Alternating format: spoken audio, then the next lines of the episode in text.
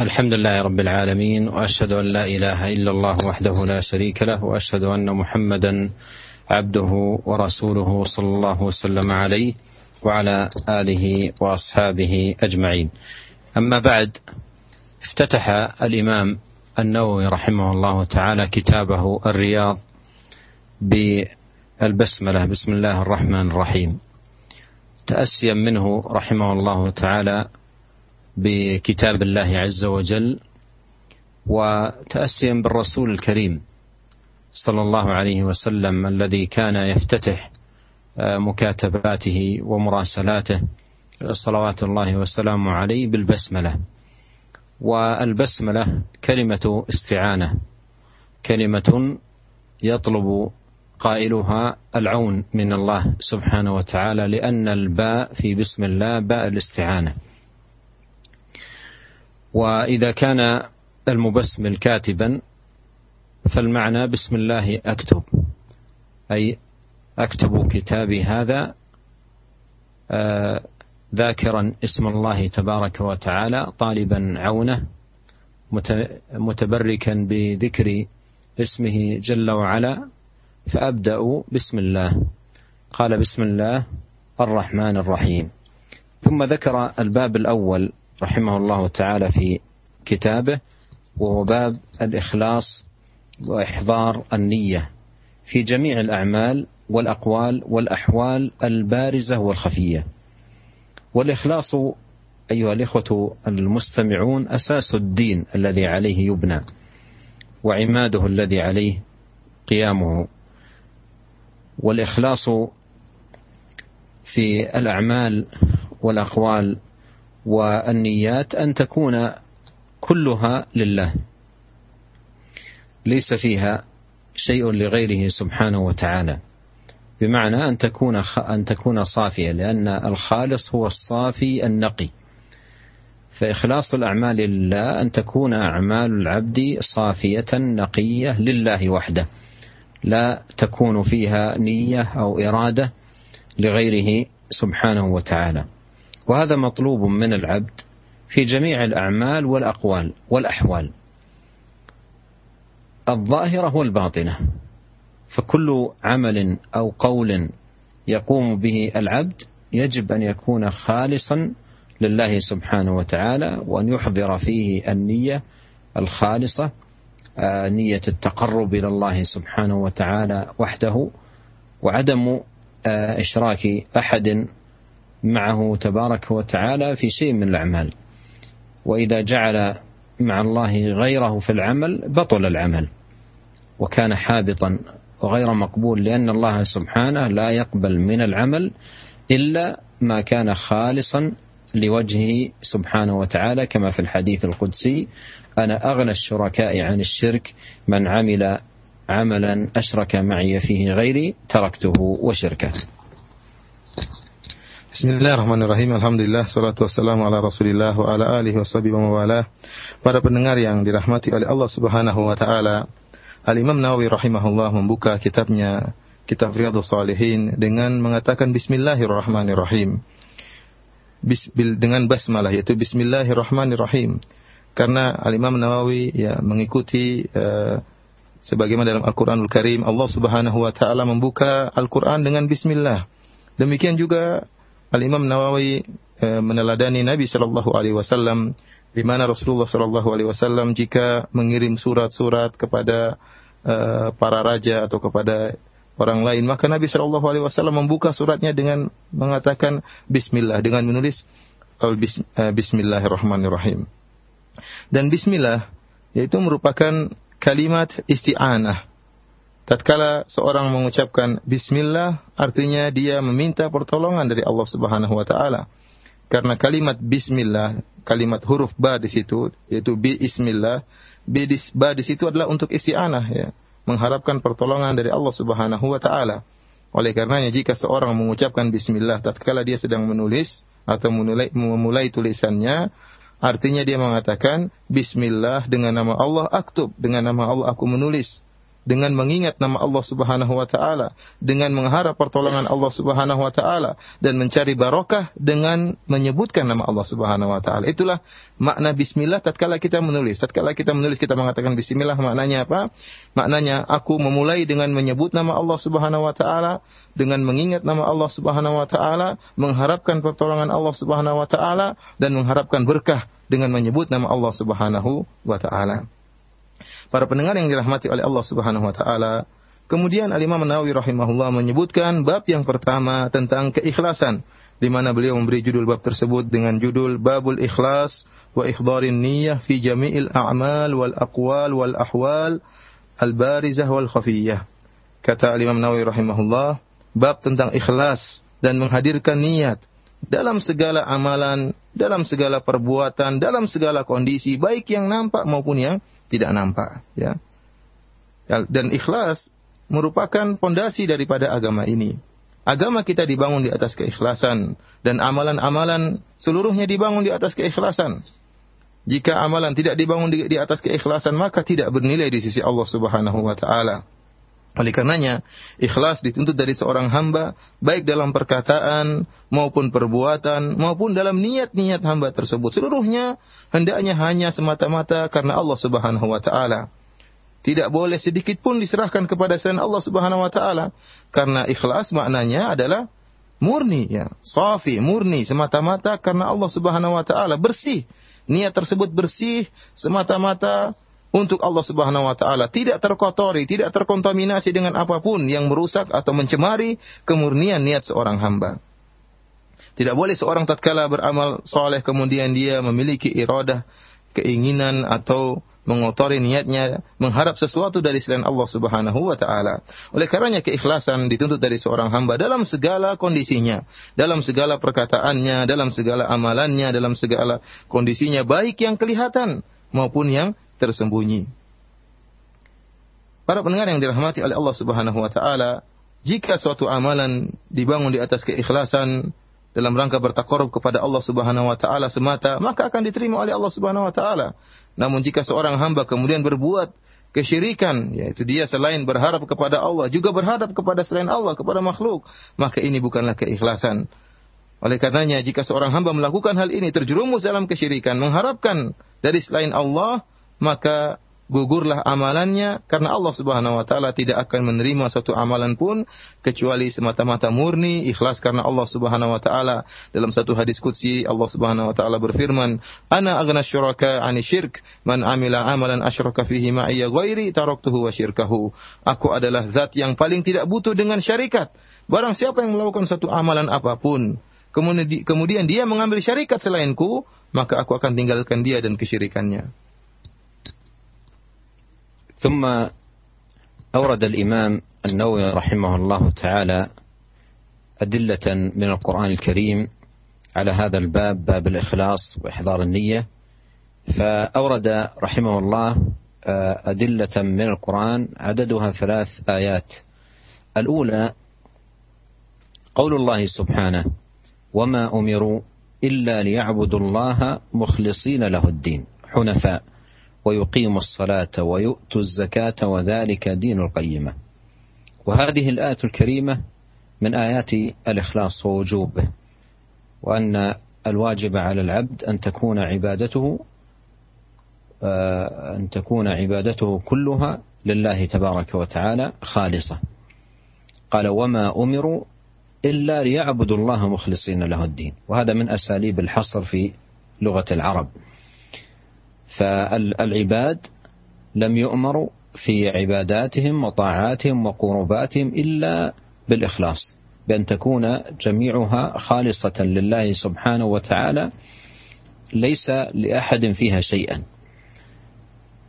وعرفنا أن الخالص هو الصافي النقي الذي لم يرد به إلا الله جل وعلا. فهذا الذي أمر به العباد أن تكون جميع العبادات التي يتقربون بها إلى الله سبحانه وتعالى خالصة لله مخلصين له الدين. أي دينهم آه، خالص وصافي ونقي لم يرد به إلا الله عز وجل. وقوله حنفاء والحنيفية ملة إبراهيم الخليل عليه السلام. إن إبراهيم كان أمة قانتا لله حنيفا ولم يكن من المشركين.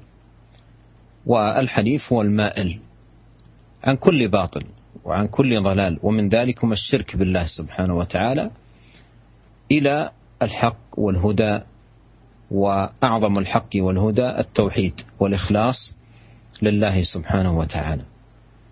قال ويقيم الصلاة ويؤتوا الزكاة وذلك دين القيمة. الإشارة إلى ما سبق وأعظمه إخلاص الدين لله سبحانه وتعالى هو دين الله عز وجل الذي أمر عباده به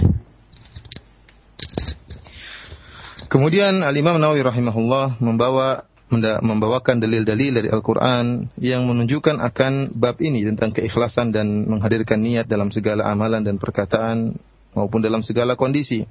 Ada tiga ayat yang dibawakan oleh Imam Nawawi rahimahullah dalam bab ini. Ayat yang pertama yaitu firman Allah Subhanahu wa taala, "Wa ma umiru illa liya'budullaha mukhlishina lahu ad hunafa wa yuqimu salata wa yu'tu zakata wa dzalika dinul qayyimah."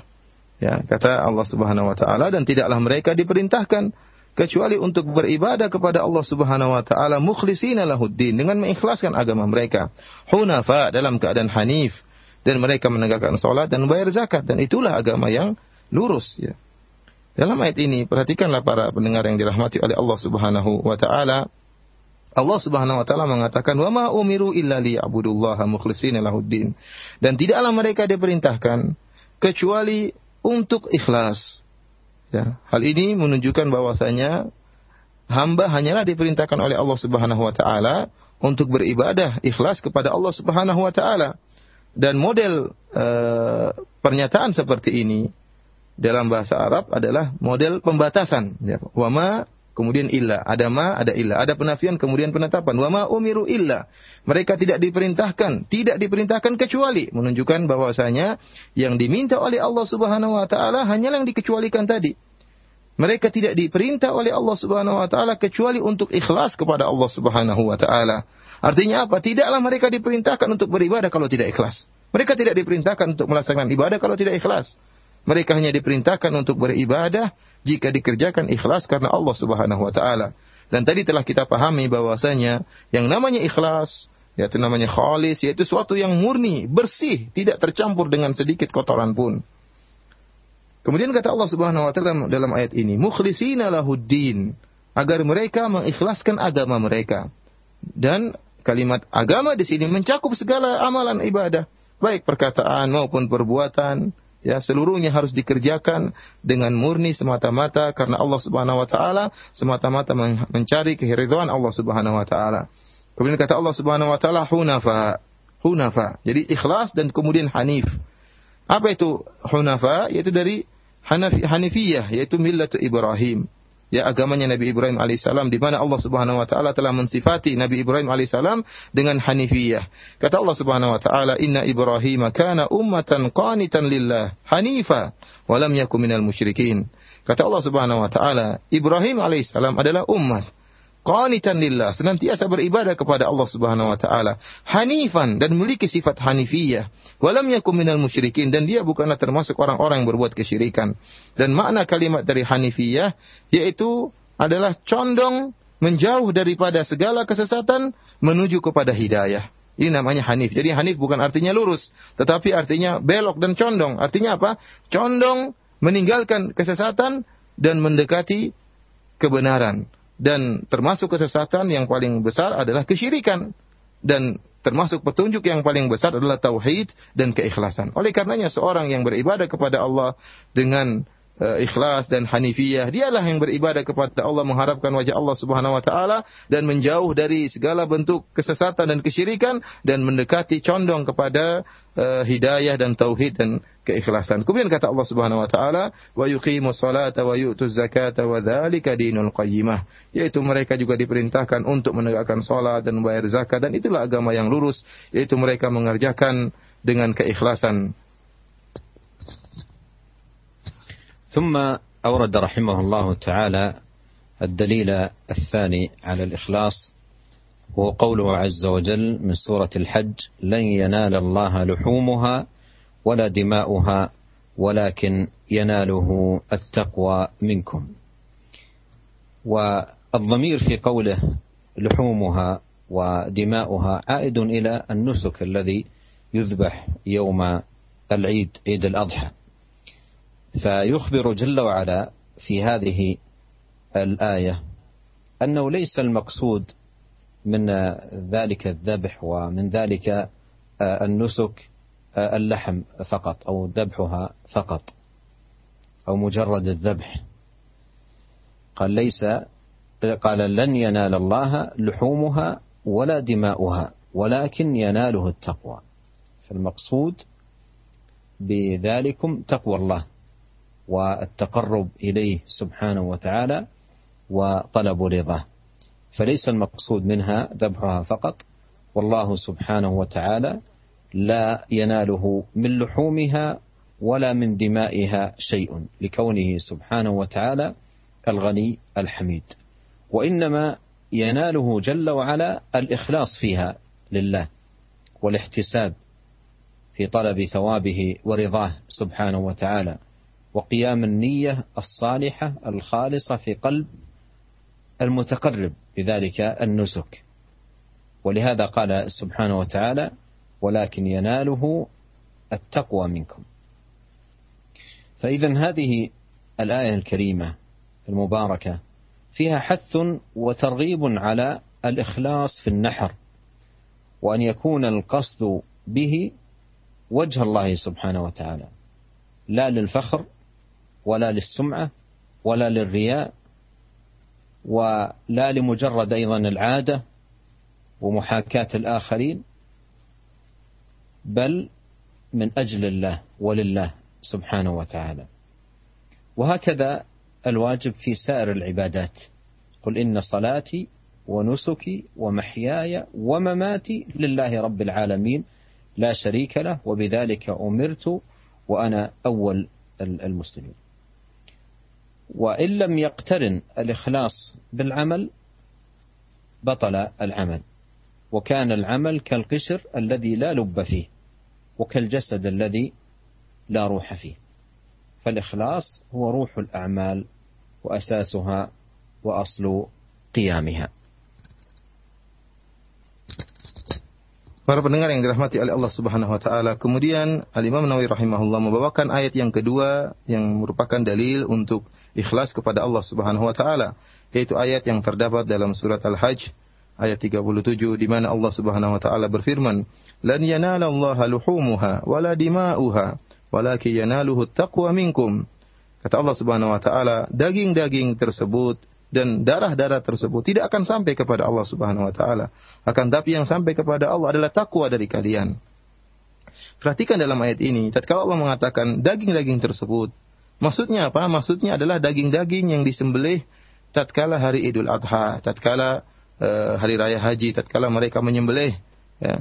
Da, kemudian darah-darah yang dialirkan pada hari tersebut.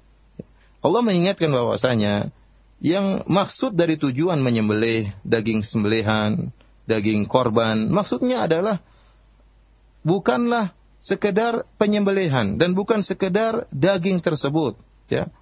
Akan tapi yang dimaksud adalah ketakwaan dari Allah Subhanahu ketakwaan kepada Allah Subhanahu wa taala dan mengharapkan keridhaan Allah Subhanahu wa taala. Allah adalah maha kaya, Allah tidak butuh dengan sembelihan, Allah tidak butuh dengan daging-daging tersebut, ya. Jadi yang dimaksudkan dari penyembelihan daging korban bukan dagingnya dan juga bukan hanya sekedar penyembelihannya, bukan hanya sekedar mengalirkan darahnya, akan tapi yang Allah harapkan dari kita tatkala kita menyembelih hewan sembelihan yaitu ketakwaan dari kita. Kita kerjakan amalan tersebut dengan ikhlas kepada Allah Subhanahu wa taala dengan mengharapkan kedekatan kepada Allah Subhanahu wa taala dengan ketakwaan kepada Allah Subhanahu wa taala. Karenanya Allah Subhanahu wa taala berfirman, Walaki yanaluhu taqwa minkum. Akan tapi akan sampai kepada Allah dari kalian itu ketakwaan kalian. Ketakwaan kalian yang akan sampai kepada Allah Subhanahu wa taala. Para pendengar yang dirahmati oleh Allah Subhanahu wa taala, dalam ayat yang mulia ini ada dorongan dan motivasi ya dalam masalah menyembelih hewan-hewan sembelihan. Hendaknya sembelihan tersebut dikerjakan karena Allah Subhanahu wa taala, dibangun di atas ketakwaan. Bukan karena niat-niat yang buruk. Bukan karena ria ingin dilihat oleh orang lain. Bukan karena sum'ah ingin disebut-sebut oleh orang lain. Bukan hanya sekedar mengikuti adat kebiasaan manusia. Orang-orang pada nyembelih, saya pun ikut menyembelih. Tidak. Bukan juga karena ingin mengikuti orang lain. Ya, ada orang yang mengerjakan, kita pun ikut mengerjakan. Bukan. Apalagi diniatkan karena hanya sekedar berbangga-bangga. Kampung sana motong sekian, kampung sini motong lebih banyak, menyembelih lebih banyak. Ini niat-niat yang buruk yang harus kita bersihkan. Karena Allah mengatakan, Walaki yanaluhu taqwa minkum. Yang akan sampai adalah ketakwaan. Bukan dagingnya, bukan banyak hewan sembelihan, bukan banyak uh, da, uh, berat dagingnya, bukan dari darah yang dialirkan, tapi ketakwaan dari kalian yang akan sampai kepada Allah Subhanahu wa taala. Oleh karenanya, demikian pula pada ibadah-ibadah yang lain. Kalau menyembelih harus dikerjakan ikhlas dan takwa kepada Allah Subhanahu wa taala, demikian juga ibadah-ibadah yang lainnya. Sebagaimana firman Allah Subhanahu wa taala kul inna salati wa nusuki wa mahyaya wa mamati lillahi rabbil alamin la syarikalah katakanlah wahai Muhammad bahwasanya salatku dan sembelihan sembelihanku dan hidupku dan matiku ya hanyalah untuk Allah Subhanahu wa taala. Tidak ada syarikat kepada Allah Subhanahu wa taala jika suatu amalan tidak digandengkan dengan keikhlasan, maka amalan tersebut akan sirna, tidak bernilai di sisi Allah Subhanahu wa taala. Seperti kulit yang tanpa isi, hanya sekedar kulit tidak ada isinya, demikian juga seperti jasad yang tanpa ruh, tidak bernilai di sisi Allah Subhanahu wa taala. الآية الثالثة قول الله سبحانه وتعالى قل إن تخفوا ما في صدوركم أو تبدوه يعلمه الله ويعلم ما في السماوات وما في الأرض والله على كل شيء قدير. هذه الآية الكريمة من سورة آل عمران فيها الإخبار بسعة علم الله وأن علم الله سبحانه وتعالى وسع كل شيء وأنه جل وعلا أحاط بكل شيء علما. لا تخفى عليه خافية في الأرض ولا في السماء. ومما أحاط به علمه سبحانه وتعالى ما في نفوس العباد وما يجول في نفوسهم وما يقوم في قلوبهم. والقلوب متفاوتة في نياتها وإراداتها ومقاصدها وأفكارها وتصوراتها إلى غير ذلك. والله سبحانه وتعالى حاط علمه بذلك كله. قد يقوم رجلان أو أكثر في صف واحد في ركوع واحد وسجود واحد وقيام واحد وصلاة واحدة وأحدهما عمله كله خالص لله والآخر الذي هو إلى جنبه عمله كله رياء لم يرد به الله سبحانه وتعالى. وهذا لا يعلم بمن هو إلى جنبه. لا يعلم عن إخلاص من هو إلى جنبه. والآخر أيضا المخلص لا يعلم عن رياء من هو إلى جنبه وهو إلى جواره في الصلاة. ورب العالمين سبحانه وتعالى أحاط بنفوس الجميع وبقلوب الجميع. ولهذا قال جل وعلا قل إن تخفوا ما في صدوركم أو تبدوه يعلمه الله. سواء أبديتم ما في صدوركم من نوايا أو إرادات أو مقاصد أو غير ذلك أو أخفيتموها وأبقيتموها في صدوركم لم تطلعوا أحدا عليها ولم تخبروا أحدا بها فالله سبحانه وتعالى مطلع على ذلك. إذا هذه الآية من أعظم ما يكون دلالة على أهمية الإخلاص على أهمية الإخلاص ووجوبه وأن الواجب على العبد أن يراقب الله سبحانه وتعالى لأن أي حركة في الضمير في القلب أي حركة تكون وإن لم يعلم بها جميع الخلق فرب العالمين سبحانه وتعالى يعلم بها ولا تخفى عليه جل وعلا لأن علمه وسع كل شيء وسع آه، ما في النفوس كما في الآية قل إن تخفوا ما في آه، صدوركم. أو تبدوه يعلمه الله ويعلم ما في السماوات وما في الأرض. أي وعلمه سبحانه وتعالى آه، محيط لما في السماء وما في الأرض. فإذا الآية فيها إرشاد عظيم إلى تطهير القلوب وإصلاح النيات واستحضار آه، علم الله سبحانه وتعالى كل وقت وأن يقوم في قلب العبد الحياء من الله سبحانه وتعالى أن يرى قلبه محلا لكل فكر رديء وأمور سيئة ولا يكون والعياذ بالله فيه إخلاص لله سبحانه وتعالى.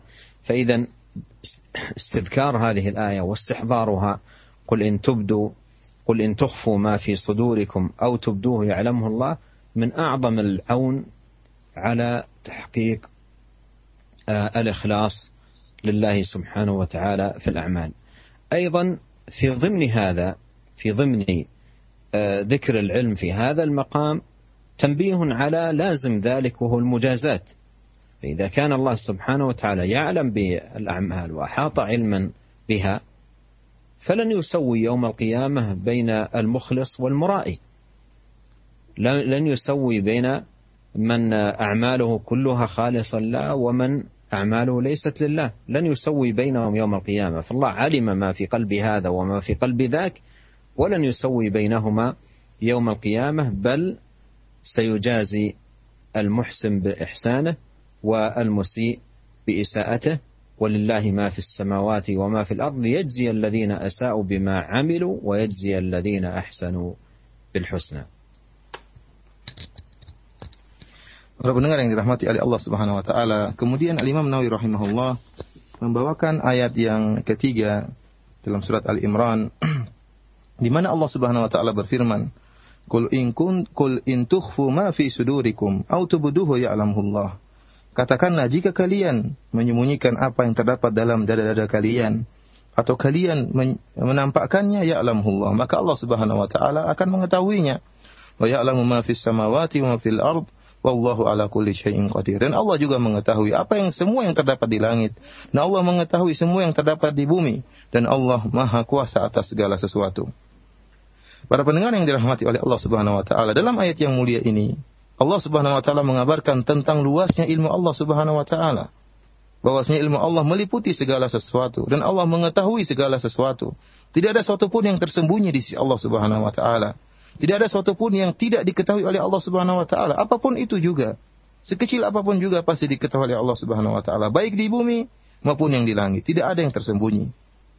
Demikian pula Allah mengingatkan bahwasanya Allah juga Maha mengetahui apa yang terdapat dalam hati-hati manusia, apa yang tergerak dalam dada-dada mereka, apa yang dipikirkan oleh hati-hati mereka. Seluruhnya diketahui oleh Allah Subhanahu wa taala. Jadi ini merupakan kesempurnaan ilmu Allah yang Maha mengetahui segala sesuatu, bahkan isi hati hamba-hamba Allah Subhanahu wa taala. Dan kita ketahui bersama bahwasanya hati-hati para hamba itu bertingkat-tingkat. Berbeda-beda dalam masalah apa yang mereka pikirkan, apa tujuan-tujuan mereka, ya. Berbeda antara seorang hamba dengan hamba yang lain. Akan tapi Allah mengetahui segala sesuatu. Allah mengetahui tingkat keikhlasan para hamba yang satu dengan yang lainnya. Allah mengetahui apa yang dipikirkan si A dengan si B. Berbeda. Allah mengetahui. Allah mengetahui segala yang direnungkan oleh seorang hamba. Bisa jadi ada dua orang yang melaksanakan ibadah sholat dalam satu saf. Ya, satu saf. Sama-sama sholat. Rukuknya sama. Model sholatnya sama. Gaya sholatnya sama yang satu mengerjakan sholat dengan penuh keikhlasan dan yang satunya di sampingnya persis sholat dengan penuh ria. Ya. Allah mengetahui niat mereka berdua. Allah mengetahui si A ini ikhlas dan si B yang sholat di sampingnya ria. Namun orang-orang tidak mengetahui. Orang-orang di samping mereka tidak mengetahui. Kenapa? Karena gaya sholat mereka sama, cara ibadah mereka sama, di saf yang sama. Bahkan si A tidak mengetahui isi hati si B. Si A tidak mengetahui kalau si B ini sedang ria dan si B tidak mengetahui kalau si A ini sedang ikhlas. Padahal dua-duanya bergandengan. Satu bergandeng dengan yang lain dan dalam satu saf. Akan tapi Allah Subhanahu wa taala maha mengetahui segalanya. Maha mengetahui keikhlasan si A dan maha mengetahui bagaimana riaknya, riaknya yang si B. Oleh karenanya Allah Subhanahu wa taala mengatakan, "Qul in tukhfu ma fi sudurikum" Katakanlah kepada mereka, jika kalian menyembunyikan apa yang terdapat dalam dada-dada kalian, atau kalian nampakkan, maka Allah akan mengetahui. Hukumnya sama saja di sisi Allah Subhanahu wa taala. Disembunyikan atau dinampakkan sama saja di sisi Allah Subhanahu wa taala. Tidak ada bedanya. Apa yang kalian nampakkan dan apa yang kalian sembunyikan dari niat-niat yang buruk atau niat-niat yang baik atau pemikiran-pemikiran seluruhnya diketahui oleh Allah Subhanahu wa taala karena ilmu Allah maha luas dan mencakup segala sesuatu. Oleh karenanya para pendengar radio Roja yang dirahmati oleh Allah Subhanahu wa taala, ayat ini merupakan ayat yang paling mulia yang penunjukannya sangat kuat akan wajibnya keikhlasan. Kenapa bisa demikian? Karena kita harus sadar bahwasanya segala gerakan yang ada dalam hati kita, segala ya bisikan yang ada dalam hati kita diketahui oleh Allah Subhanahu wa taala. Ya. Apa saja yang terbetik dalam hati kita diketahui oleh Allah Subhanahu wa taala karena Allah Subhanahu wa taala Maha mengetahui segala sesuatu. Tidak ada yang tersembunyi di sisi Allah Subhanahu wa taala, baik yang ada di langit maupun yang ada di bumi dan juga yang terdapat dalam dada-dada manusia. Oleh karenanya para pendengar yang dirahmati oleh Allah Subhanahu wa taala, ayat ini mengarahkan dan membimbing kita agar kita senantiasa memperbaiki niat kita. Tatkala kita ingat ayat ini, maka kita ingat kita malu kepada Allah Subhanahu wa taala. Kalau sampai da, ternyata dada kita ini, hati kita ini ternyata isinya ria, kita malu di sisi Allah Subhanahu wa taala. Haya, kita malu kepada Allah Subhanahu wa taala. Kalau Allah tahu ternyata dalam dada kita ada pemikiran-pemikiran yang buruk, dalam hati kita ada niat-niat yang busuk, orang semua menyangka kita ikhlas, ternyata niat kita busuk dan diketahui oleh Allah dan kita tahu bahwasanya Allah mengetahui kebusukan niat kita. Oleh karena kita malu kepada Allah Subhanahu wa taala. Oleh karenanya ayat ini sebagaimana kata Syekh tadi merupakan ayat yang paling kuat yang membuat membantu seorang hamba untuk bisa ikhlas kepada Allah Subhanahu wa taala. Meskipun seluruh manusia tidak mengetahui isi niat kita, Allah Subhanahu wa taala mengetahui isi hati kita. Kemudian faedah yang berikutnya dari ayat ini para pendengar yang dirahmati oleh Allah Subhanahu wa taala, tatkala Allah menyebutkan tentang ilmu di sini, Allah mengatakan ya'la Allah mengatakan ya'lamullah. Apa yang kalian sembunyikan akan diketahui oleh Allah Subhanahu wa taala. Ini melazimkan ada balasan. Kalau Allah mengetahui sesuatu, tentunya Allah akan balas apa yang dengan sesuai dengan apa yang Allah ketahui. Allah tidak akan samakan pada hari kiamat kelak antara orang yang ikhlas dengan orang yang ria. Antara, orang yang amalannya seluruhnya semata-mata karena Allah Subhanahu wa taala dengan orang yang amalannya bercampur dengan ria.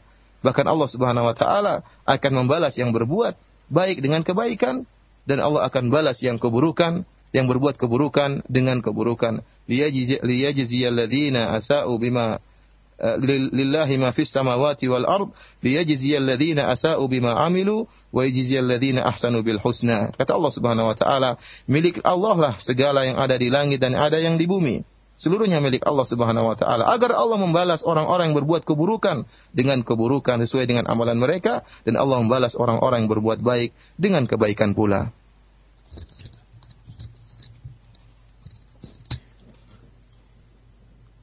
ثم بعد ذلكم أخذ يسوق الإمام آه، النووي رحمه الله تعالى الأحاديث عن النبي عليه الصلاة والسلام في آه، وجوب آه، الإخلاص وأهميته ونؤجل الحديث عنها إلى لقائنا القادم بإذن الله تبارك وتعالى. أسأل الله الكريم أن يرزقنا في برنامجنا هذا الإخلاص وأن يجعله لوجهه تبارك وتعالى خالصا وأن يتقبله منا بقبول حسن وأن ينفع به وأن يعظم بركته وأن يغفر لي الإمام النووي رحمه الله ولجميع علماء المسلمين وأن يجزيهم عنا خير الجزاء.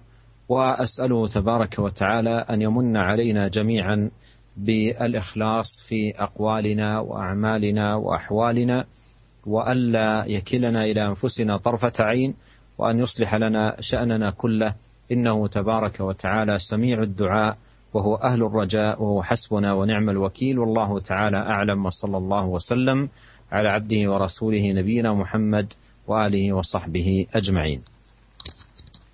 Para pendengar yang dirahmati oleh Allah Subhanahu wa taala, setelah menyebutkan tiga ayat yang tadi, maka Imam Nawawi rahimahullah menyebutkan hadis-hadis dari Nabi sallallahu alaihi wasallam yang menunjukkan akan wajibnya ikhlas kepada Allah Subhanahu wa taala.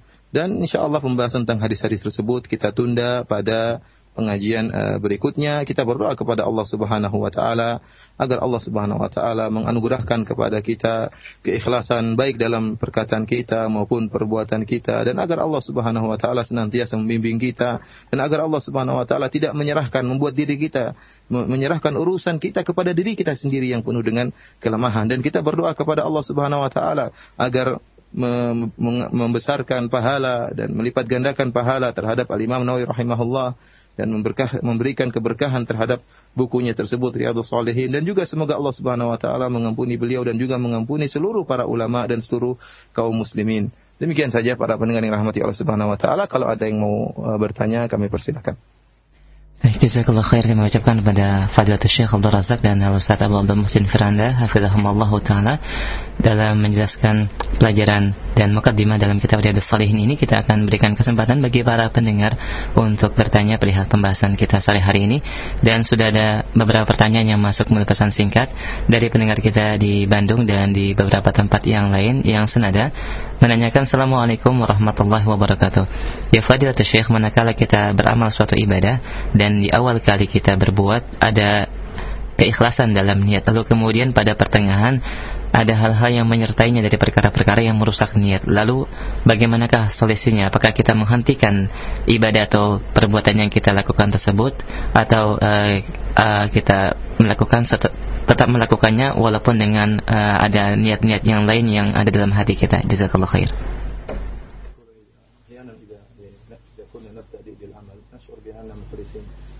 لكن في أثناء العمل يطرأ علينا أشياء يعني كأنها رياء وكذا أيوة. فماذا نفعل هذا؟ يعني نوقف العمل ولا نستمر في العمل وماذا نفعل؟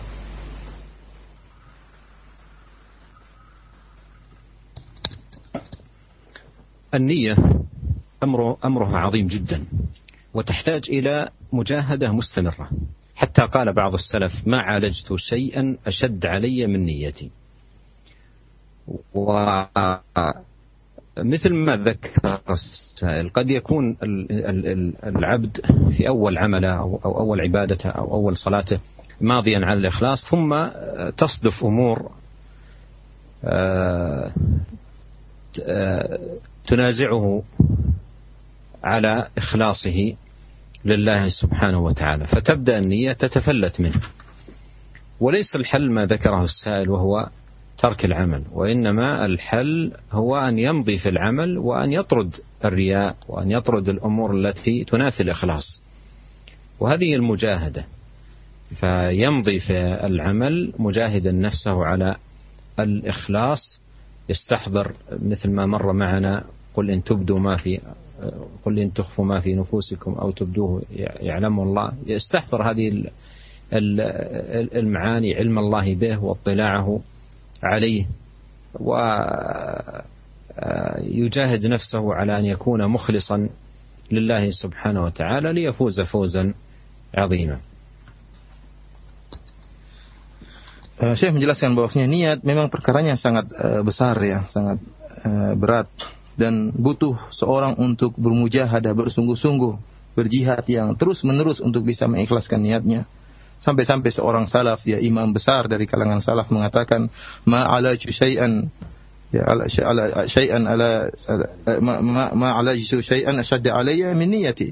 Ya, kata salah seorang ulama salaf dia mengatakan bahwasanya aku tidak pernah menghadapi sesuatu yang berat terhadap paling berat terhadap diriku seperti niatku ya. Kenapa? Karena niat berubah-ubah.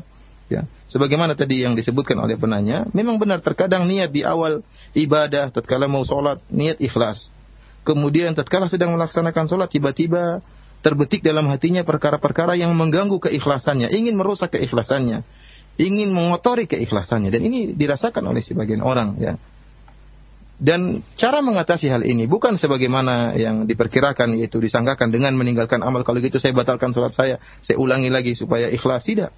Tetapi justru tatkala kita berhadapan dengan kondisi seperti ini hendaknya kita berusaha bermujahadah melawan riak tersebut, mengusir riak tersebut. Inilah mujahadah, inilah kesungguhan, inilah per, apa jihad yang sesungguhnya yang yang dituntut dari kita. Kita berjalan tetap beramal, meneruskan amalan kita dan kemudian berusaha untuk mengusir amalan uh, niat riak tersebut.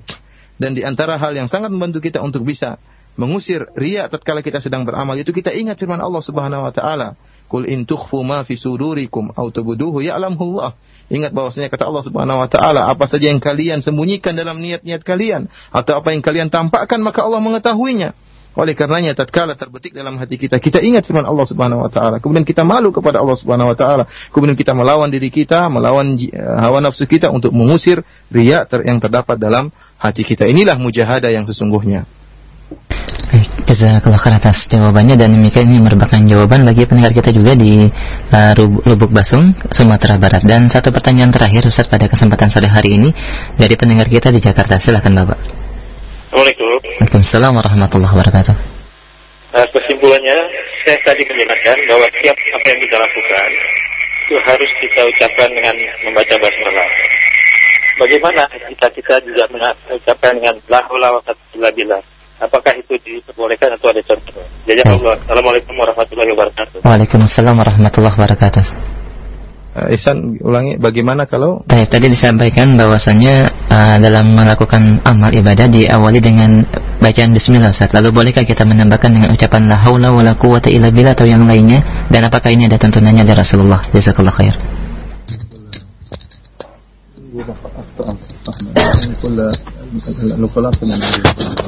هذا الدرس أن كلما نبتدئ بالأمر نقول بسم الله. شيء. ثانيا يقول هل يجوز الزيادة لا حول ولا قوة إلا بالله. نزيد على بعد البسم الله. ولا حول ولا قوة إلا بالله. حتى نفوض الأمر إلى الله. البسملة آه، تحدثنا عنها في بداية هذه الحلقة بمناسبة آه، بدء المصنف رحمه الله تعالى آه، كتابه بها. كذلك في آه، بين يدي الأعمال مثل إذا خرج الإنسان من بيته ثبت في السنة أن يقول بسم الله توكلت على الله لا حول ولا قوة إلا بالله. كذلك إذا أراد الإنسان أن يدخل بيته ثبتت التسمية. إذا أراد أن يأكل أيضا ثبتت التسمية. آه، في قراءة القرآن أيضا يسمي. وهكذا آه، ما جاءت فيه التسمية بين يدي الأعمال. آه، يأتي به طلبا لعون الله وتبركا بذكر اسمه في مبدأ العمل وبدايته. ولا حول ولا قوة إلا بالله كلمة استعانة تأتي بين يدي الأعمال طلبا للعون من الله. مثل ما مر إذا خرج من بيتي قال بسم الله توكلت على الله لا حول ولا قوة إلا بالله وهي كلمة استعانة فيها تحقيق لقوله وإياك نستعين. هذا ونسأل الله الكريم أن ينفعنا جميعا بما علمنا وأن يجعل ما تعلمناه حجة لنا لا علينا وأن يصلح لنا شأننا كله وأن لا يكلنا إلى أنفسنا طرفة عين. إنه تبارك وتعالى سميع قريب مجيب والله تعالى أعلم وصلى الله وسلم على عبده ورسوله نبينا محمد وآله وصحبه أجمعين والسلام عليكم ورحمة الله وبركاته عليكم السلام ورحمة الله وبركاته جزاك الله خير يا شيخ Uh, tadi telah kita jelaskan tentang kalimat Bismillah. Syekh menjelaskan tadi tentang Bismillah, yaitu uh, karena uh, Imam Nawawi rahimahullah membuka bukunya Riyadhus Salihin dengan mengucapkan Bismillah ya. Demikian juga disebutkan dalam hadis-hadis yang sahih bahwasanya Nabi Shallallahu alaihi wasallam dalam amalan-amalan beliau, beliau mengucapkan bismillah di antaranya uh, tatkala keluar rumah ya. Di, diajarkan doa dari Nabi wasallam bismillah tawakkaltu 'ala Allah quwata illa billah. Kemudian disebutkan dalam hadis misalnya tatkala makan ya dengan mengucapkan bismillah. Demikian tatkala masuk rumah juga mengucapkan bismillah. Demikian juga tatkala membaca Al-Qur'an kita baca bismillah ya. Setelah mengucapkan auzubillahi minasyaitonir kita mengatakan bismillah. Yang seluruhnya ini merupakan adalah tatkala kita mengucapkan bismillah kita mengharap bantuan dari Allah Subhanahu wa taala dan mengharapkan keberkahan dari Allah dengan menyebut nama Allah Subhanahu wa taala. Ah, demikian juga kalimat la haula wala quwata illa billah ini merupakan kalimat isti'anah, kalimat menyerahkan urusan kepada Allah Subhanahu wa taala dengan mengharapkan pertolongan dari Allah Subhanahu wa taala dan ini juga diucapkan di awal amal perbuatan sebagaimana tadi disebutkan di, di antara hadis-hadis yang sahih bahwasanya di antara doa seorang keluar rumah dia mengatakan bismillah wala la, bismillah tawakkaltu 'ala Allah wala haula wala quwata illa billah. Uh, ini adalah kalimat isti'anah artinya mengharap pertolongan dan bantuan dari Allah Subhanahu wa taala. Demikian saja para pendengar yang dirahmati oleh Allah Subhanahu wa taala kajian kita pada uh, siang hari ini di kota Madinah atau menjelang maghrib di tanah air. Kita berdoa kepada Allah Subhanahu Wa Taala agar Allah Subhanahu Wa Taala memudahkan kita untuk mendapatkan ilmu yang bermanfaat dan agar Allah Subhanahu Wa Taala menjadikan ilmu kita hujatan lana, menjadi pembela kita di akhirat kelak dan bukan hujatun alaina dan bukan menjadi bumerang yang akan menyerang kita di akhirat kelak dan kita mohon kepada Allah Subhanahu Wa Taala agar Allah ya tidak menjadikan kita menyerahkan urusan kita kepada diri kita yang lemah ini akan tapi Allah lah yang mengatur segala urusan kita. Demikian saja wabillahi taufiq wal hidayah. Assalamualaikum warahmatullahi wabarakatuh.